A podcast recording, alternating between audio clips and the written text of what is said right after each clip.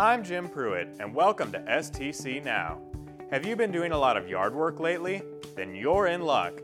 Thanks to an agreement between the city and Republic Services, there will be a free yard waste pickup from May 18th through the 22nd. Your free pickup day is the same as your regularly scheduled neighborhood yard waste pickup day.